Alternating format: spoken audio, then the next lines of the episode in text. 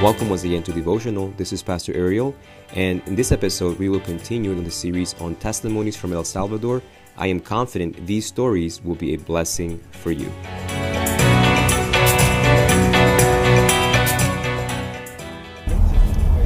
All right, I'm still on the bus. We're still on our way to Atewesilla. It's a two-hour drive, and so I'm trying to make the best of the time. And I have willing, willing friends uh, that are willing to say yes after I asked them five seconds ago, can I interview them? And now I have Kelly Howell, who is part of the Oakwood Church and has been um, a tremendous blessing.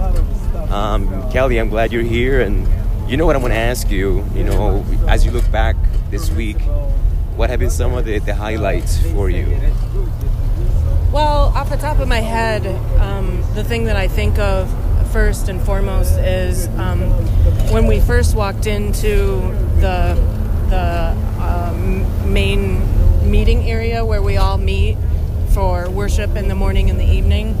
Um, it was instantly, instantly, I felt my heart stirred just by being in a room full of um, like-minded individuals who were all here to worship God and and that everybody I don't know I just got a huge lump in my throat at, at the singing it sounded so beautiful and um, just the thought of how many people I mean it, it's a big group of people who sacrificed you know a lot to, to be able to be here and it was just felt like such a blessing I just felt so um, overwhelmed and blessed to to be allowed to be a part of this experience.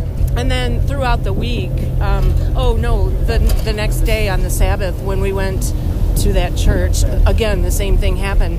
Um, my heart was just stirred because the people were, even though we were kind of late for the service, um, the people were still standing outside waiting for us to get there, and they were all lined up and um, just full of smiles and welcome and you could just tell that they were so happy to see us and, and it was such a blessing to be able to worship with them and um, you know i love listening to the language even though i don't necessarily understand what's going on or what's being said.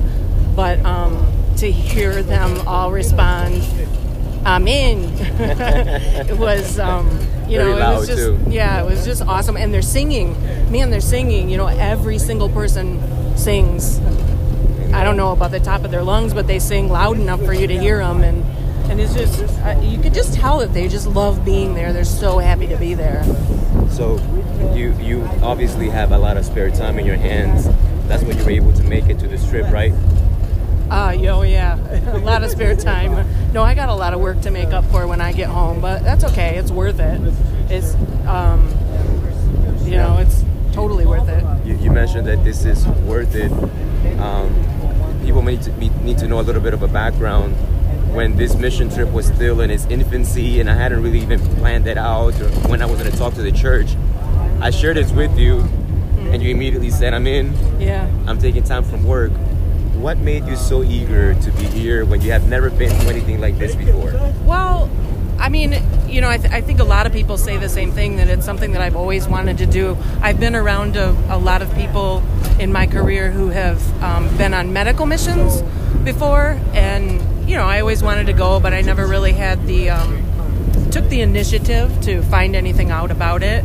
And I kind of feel like in our conversation, it just sort of fell in my lap, and it was almost an instant you know the holy spirit speaking to me saying you're you need to go on this um, i think i invited myself before i even realized that that you were going to open it up for people to come um, but uh, i you know i hmm, i don't know just how, you know wanting to come here and experience the culture and the people and to um, I, I'm looking for a humbling experience, really, something to humble my heart and and um, maybe it was a selfish motivation that I wanted to come here um, to serve people, but also just something to stir me and and get me moving. Well, I'm glad, You know, I'm glad you're again. mentioning that because I've talked to people in the past and I've tried to encourage people to come to these kind of things, but they, they always have obstacles and reasons, you know, and I'm not to say they're not legitimate,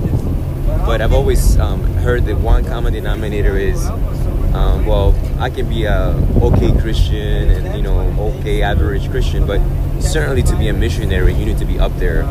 Um, what would you say to that objection that people may have in their minds that I'm not going to go and do a mission trip until I am spiritually there?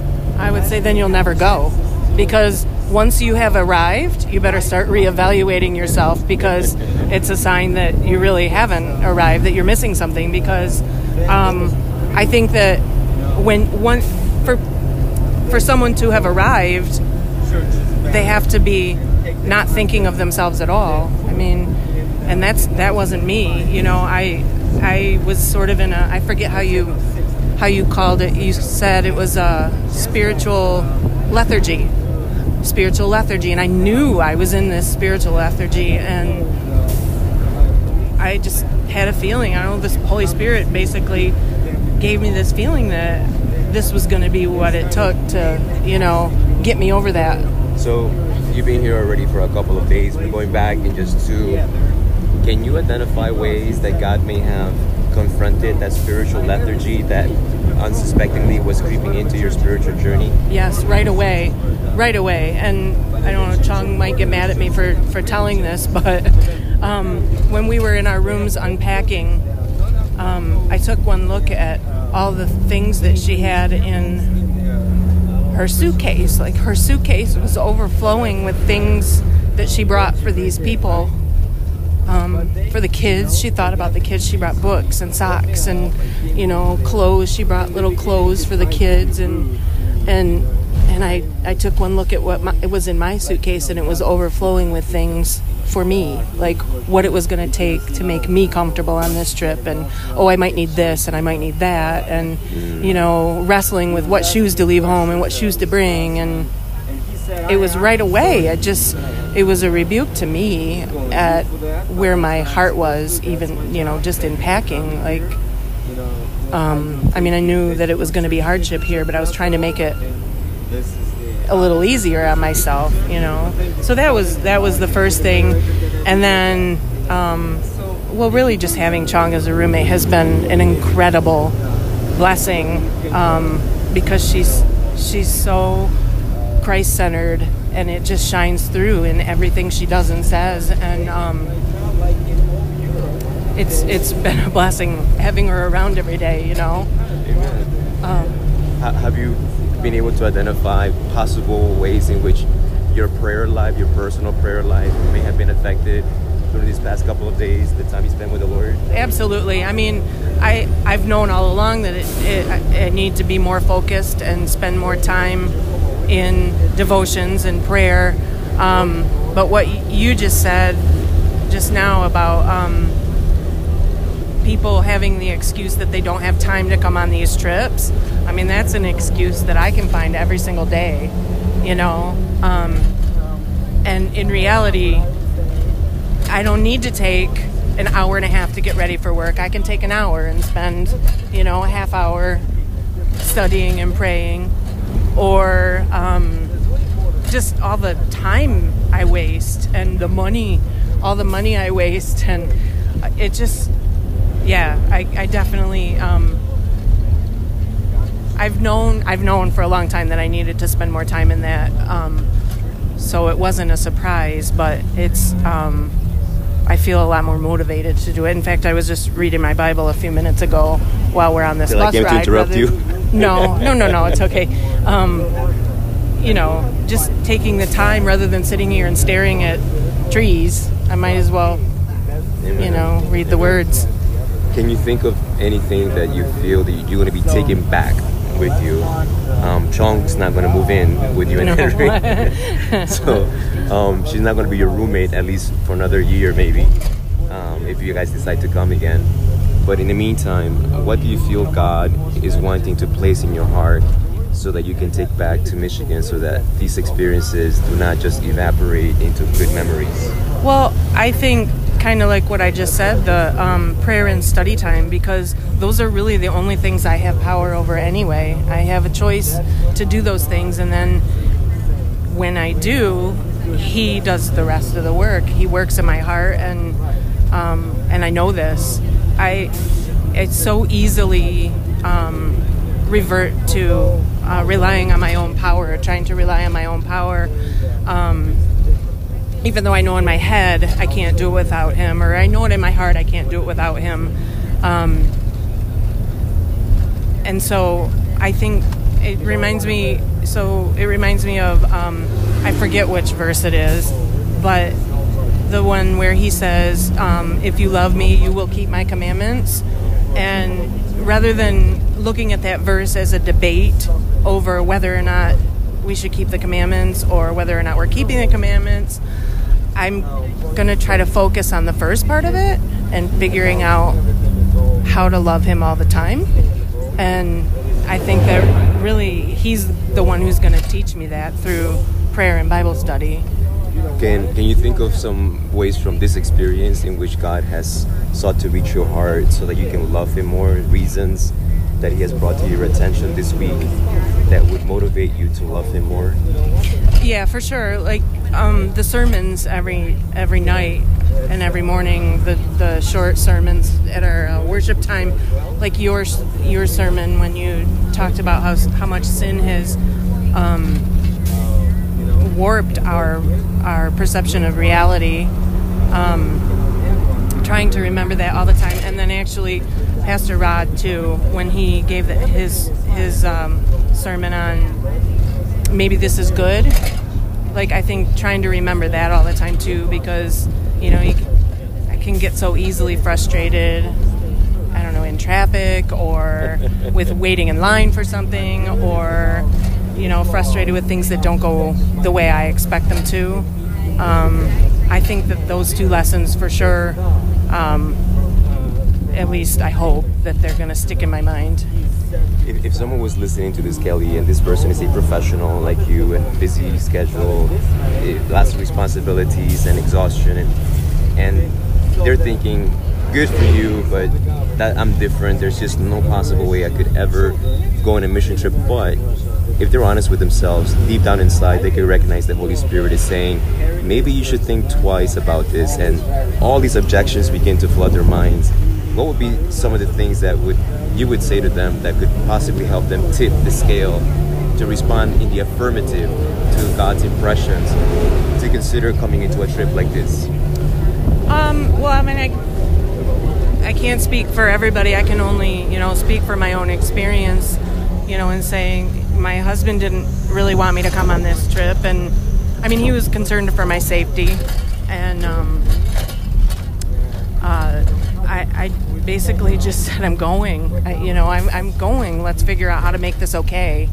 And um, just, I don't know. I don't know how. I don't know where the ter- determination comes from, other than the Holy Spirit. But um, I think responding in an affirmative way to his leading is always going to be a blessing. It will always, always be a blessing. Um, so it would be the opposite he, of uh, Nancy Reagan. Instead of saying just say no, yeah, just like, say yes. no, I just think that you know he, the Lord does not want to lead us into anything that's going to do harm to us or damage us in any way. I mean, it, not, that doesn't mean that you're going to always be safe and free of pain and free of hardship. In fact, probably the opposite if you're um, if he's trying to grow your character. But um, just trusting that if he's leading you here, it's for a reason. It's for a reason, and it's a good reason. You might not know it, but eventually you will. And do you feel that your spiritual lethargy has been affected? Absolutely absolutely. I'm, you know, it is my prayer. I, in fact, I said to Julie the other day, I don't want to go. Ho- I don't want to go home from here unchanged. I don't, you know, I'm, I'm praying that I don't go home from here and then just, you know, forget about it like any other vacation that you take. You know, you have to look at pictures to remember the things that you did. Um, I that is. One, one last question, yeah. Kelly have you thought about how you can sustain whatever experiences have affected and impacted this spiritual lethargy? Have you given thought of how can I sustain this experience um, for the long term? Well, I, first of all, I think sharing it with as many people as I possibly can. Um, you know, from start to finish, I've been sort of cataloging it on my phone so that I can share it with my husband, with Henry. And you know the the girls at work and stuff like that to share not just oh we did this we did that you know that kind of thing but to actually share what it meant you know what the the impact was and the spiritual side of it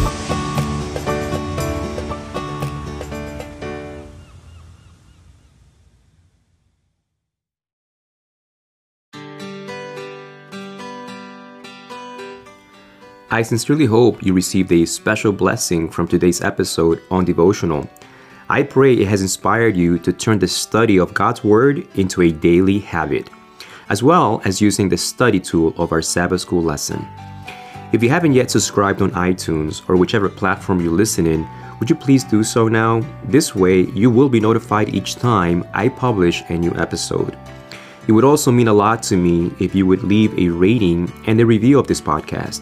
You doing this will help others discover the spiritual resource. I would really appreciate this. I would love for you to connect with me through my Facebook page, Devotional Podcast. There's a link in the show's description that will take you there. I will regularly post additional resources there as well. It would be so good to hear what you like and what I could do to make this podcast a bigger blessing for you. Lastly, would you consider making a monthly 99 cent contribution to this podcast? It would help offset the long term cost of producing each episode. Thanks again for listening. Look forward to our next time together in the next episode of Devotional. Until then, this is Pastor Ariel inviting you to devote all you are and all you have to our Lord Jesus Christ.